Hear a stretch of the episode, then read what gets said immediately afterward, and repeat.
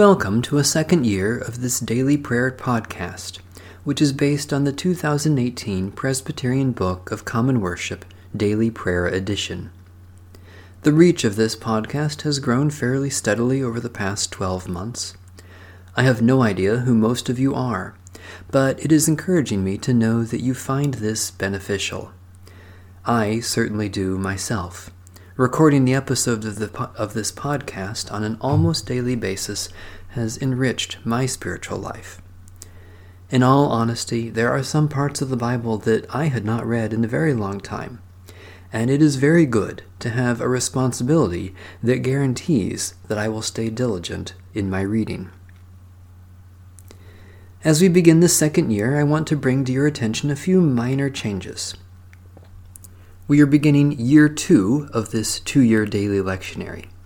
This lectionary was first created back in the late 1970s. It's been published in worship resources of the Evangelical Lutheran Church the Episcopal Church, and the Presbyterian Church USA. There are some minor di- differences between the three versions of this lectionary, especially with respect to the Psalms. But for the most part, most of the time, we're hearing the same passages that our Lutheran and Episcopal sisters and brothers are hearing. Sometimes the Presbyterian version offers me a choice. For example, tomorrow there is a reading from the book of the prophet Amos, the Lutheran and Episcopal version is a shorter reading. The Presbyterian version offers me the choice of the shorter reading or a slightly longer reading. So I have some choices to make. As we begin year two, note that the placement of the Gospel and New Testament lessons are switching. This year, you'll typically hear the Gospel passage in morning prayer and the New Testament passage in evening prayer. There are times when the lectionary offers some choices. For example, recently we heard readings from the first book of Maccabees, which technically is part of the Protestant Apocrypha. I could have chosen to offer you a larger number of readings from Ezra and Nehemiah instead. In that case, I chose the readings from 1st Maccabees simply because it had been an extremely long time since I had read that book, and I wanted to share the story that is at the heart of the Jewish festival of Hanukkah. That's just one example out of many. The point is, sometimes the lectionary presents me with choices, and I simply have to make a decision. Other people using the book of the Presbyterian Book of Common Worship Daily Prayer Edition might make different choices, and that's perfectly fine. And in future years, I might make different choices myself. We'll just have to see how the Holy Spirit leads me when those choices present themselves as we go along. One question I've struggled with is what to do about the fact that there are so many parts of the Bible that are not covered in the lectionary. It covers almost all of the New Testament and most of the New Testament, but still, there are significant portions that are left out. The books of Chronicles, for example, are hardly included at all. When we were working our way through 1st and 2nd Kings, I decided to cover the books in their entirety by adding additional readings at the conclusion of midday prayer, although sometimes that made for some very lengthy episodes.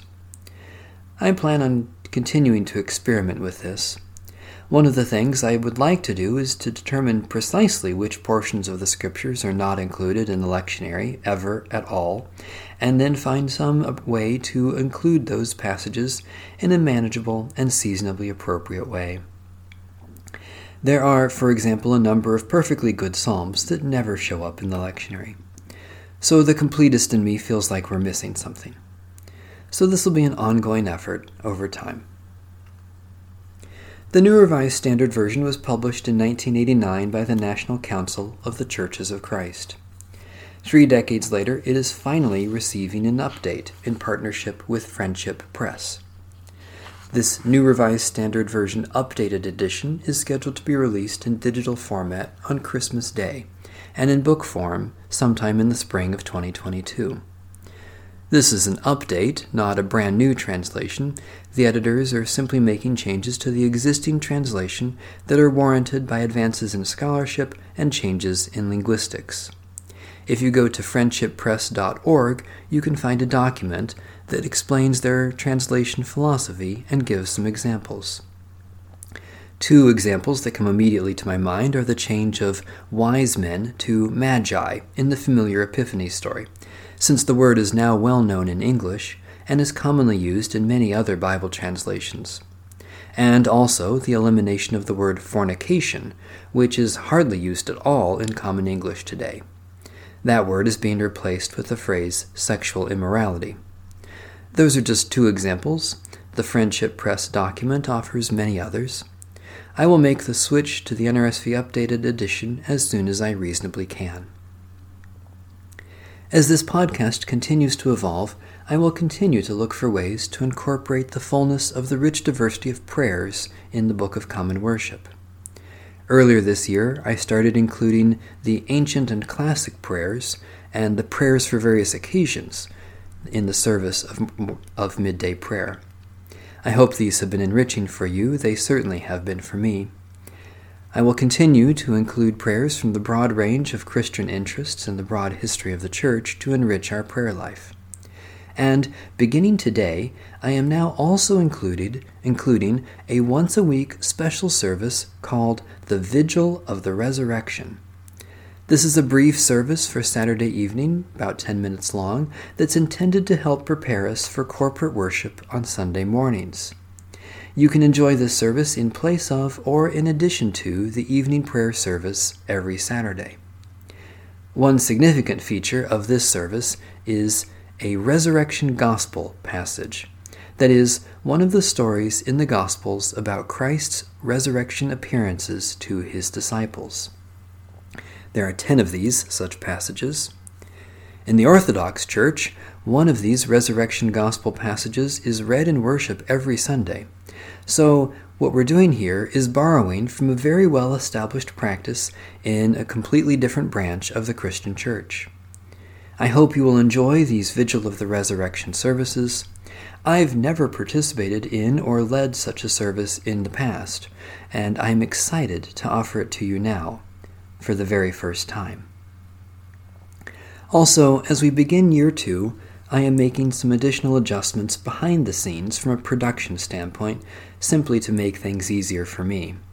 I've changed file formats, for example, so that it will take a lot less time to upload the episodes. You shouldn't notice a significant difference on your end. I'm also now recording everything in stereo. In the past, it was a mixture of stereo and mono.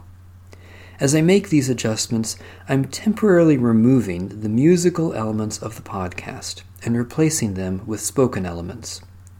It has always been my hope to get more music into these daily prayer services, but I know that the quality of some of them has not been the greatest, and some of the tunes are, frankly, fairly difficult to sing, at least for me.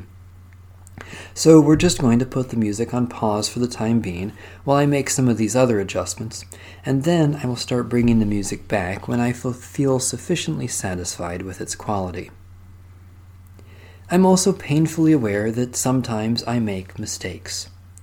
When I'm recording the episodes, if I make a serious blunder, I typically stop and re record that portion to correct it before it goes live. Sometimes I make smaller mistakes that I decide to let slide. I've made several of those here in this little narrative right now. It's really no different than when I give a sermon and my tongue gets twisted and the words come out a little jumbled, and people just have to adapt. None of us are flawless speakers. But sometimes there may be some mistakes that I'm not even aware that I've made. Those are the ones that worry me most, for I do not want to misrepresent God's holy word so I would ask for your forgiveness and God's forgiveness for any blunders I make that do disservice to the Scriptures or to the prayers in the Book of Common Worship. It is certainly not my intent to misrepresent either book. Finally, for any of you who may not have found it, there is an episode zero of this podcast that explains a bit more about the practice of daily prayer and the four specific daily prayer services that the Presbyterian Book of Common Worship offers. You should be able to find that episode by scrolling down to the very bottom of the list of episodes in your podcast feed. At some point, I'd like to come up with a better way to make that introductory episode more accessible to new listeners and I may want to replace it with an updated version sometime down the road. Thank you for your ongoing patience with me. This is a significant labor of love, but because of my other pastoral responsibilities, it's often quite a challenge to do anything more than simply try to keep up with the daily production of new episodes. Thank you for your faithful listening. It is my constant hope and prayer that I am bringing a little more light to this world and into people's hearts. Lord knows we need more light in this world.